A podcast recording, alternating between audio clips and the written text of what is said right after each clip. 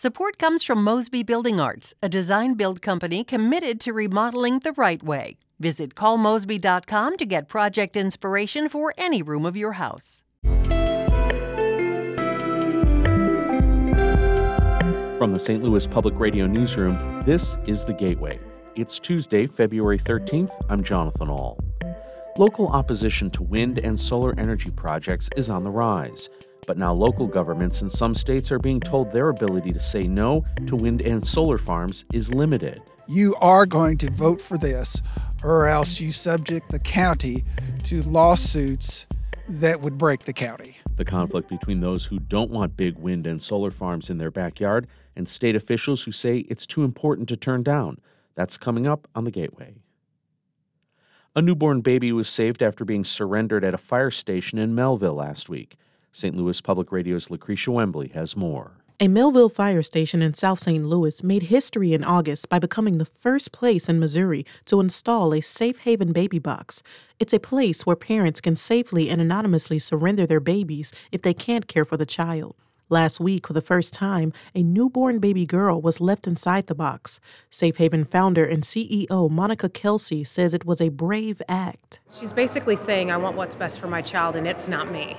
And that's heroic, but it's not without pain. We may never know her story, we may never know what led her here. But what we do know is that she kept her child safe. She loved this child. Mehlville Fire Chief Brian Hendricks says a new box location is in the works nearby and may be completed by the end of next year.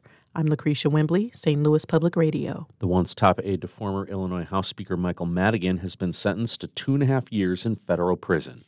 Tim Mapes, who spent more than two decades working for Madigan, was sentenced yesterday in Chicago. A jury convicted Mapes in August on, on, one count each of perjury and obstruction of justice for lying to a grand jury investigating Madigan's inner circle. Madigan has since been indicted on bribery and racketeering charges and awaits his own trial in October. Some Illinois lawmakers say this is the year they'll approve a statewide child tax credit Alex Degman reports. The latest proposal would offer families $300 per child if they make less than the state's median household income. That's $50,000 a year for a single parent and up to $75,000 for a married couple. Democratic State Senator Omar Aquino says that amount of money can make a huge difference. That is money that's going directly into people's pockets that they get to decide how they want to utilize it. And studies show they spend it right in their communities. A different bill sets the amount at $700 per child, but advocates say they need to pass a child tax credit soon, and the smaller amount is more palatable given state budget pressures.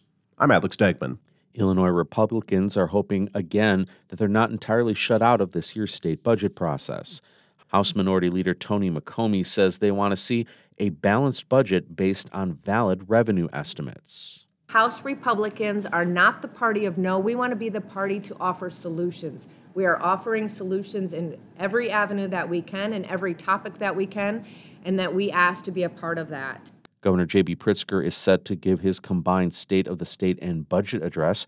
Politico reports Pritzker, Democratic leaders, and the House's new budget director met at the governor's mansion for dinner last week. Republicans weren't there, but a Pritzker spokesperson says the governor has hosted GOP lawmakers at the mansion this year. Officials at Southern Illinois University in Carbondale are preparing for students, scientists, and space enthusiasts from around the country to travel to the region to witness a total solar eclipse. St. Louis Public Radio Sarah Fentem reports the university will serve as a base for science experiments and research labs during the April 8th event. The eclipse offers researchers a rare chance to study facets of the sun and the Earth's environment they normally can't see. Scientists will share their findings, and people will set up weather balloons to study atmospheric conditions and equipment to capture pictures of the sun. Bob Baer is a researcher at SIUC and co chair of the Southern Illinois Eclipse Steering Committee. He says collecting data is valuable, but the eclipse also offers everyone a chance to see science in action. Those discoveries that we make sometimes, no matter how big they are, they don't really top those in person experiences that people have, the human side of the eclipse. The total eclipse will travel in a path just south of St. Louis. Those in the metro area will see a partial eclipse. I'm Sarah Fentem, St. Louis Public Radio.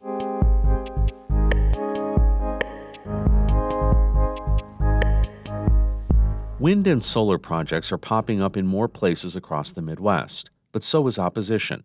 Several counties, townships, and towns, including some in Missouri and Illinois, have restricted the construction of big wind turbines and solar panels. But as Harvest Public Media's Jim Meadows reports, two Midwestern states, Illinois and Michigan, recently passed laws making it hard for local governments to say no to green projects.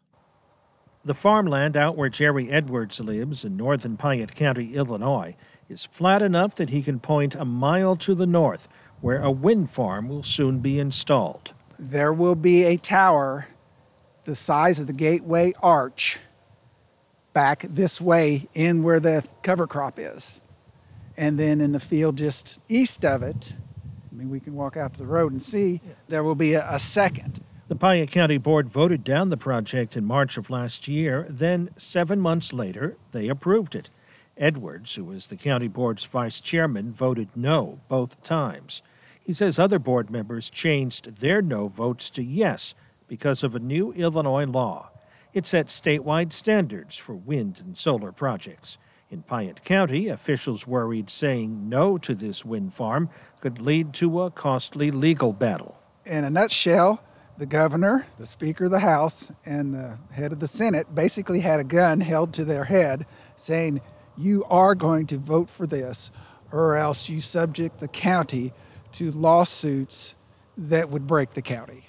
Opponents of the wind farms say they're eyesores, create noise and light problems, as well as potential environmental issues once the turbines wear out. But the state of Illinois needs more wind farms and solar farms to meet its goal of 100% clean energy by 2050. That's according to Northern Illinois University law professor Sarah Fox, whose specialty is environmental law and land use. If you have local governments around the state unwilling to commit to wind and solar and other things, then Illinois is not going to be able to get to those renewable energy goals that it has set. Wind and solar farms are built on sites leased by willing landowners, but local opposition has been growing year by year, according to the Sabin Center for Climate Change Law at Columbia University in New York. It counted nearly 300 projects that have faced serious opposition across the U.S. as of last year, and more than 220 local governments and six states that either restrict or ban them outright. Matthew Eisenson authored the center's report last year. I think this is largely due to the fact that developers are proposing projects in new areas, and the local restrictions are often a reaction to you know a specific project proposal. In Michigan, voters in several townships in Montcalm County not only rejected projects but recalled township officials who supported them. Then last November, the governor signed Michigan's Clean Energy Future Package into law. It includes limits on townships' ability to say no to wind and solar projects. Supporters say that's a good move for the state's environment and economy. But there's an effort in Michigan to overturn those limits through a state referendum.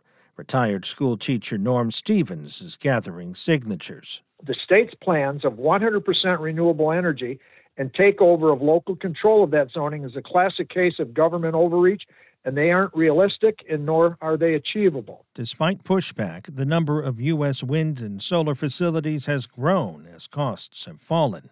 Jeff Danielson is with the Clean Grid Alliance, which advocates for renewable energy in the Midwest.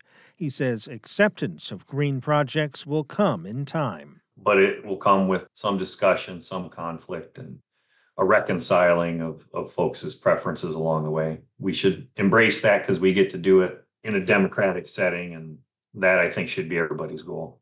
But in rural areas of Illinois and Michigan, some residents resent that state law is overriding local authority over wind and solar farms.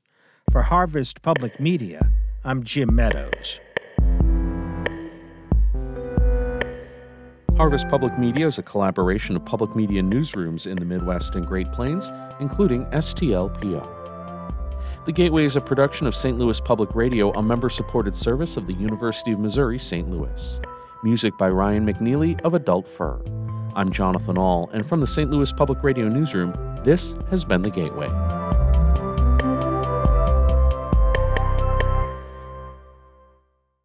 Support comes from Mosby Building Arts, a design build company committed to remodeling the right way. Visit callmosby.com to get project inspiration for any room of your house.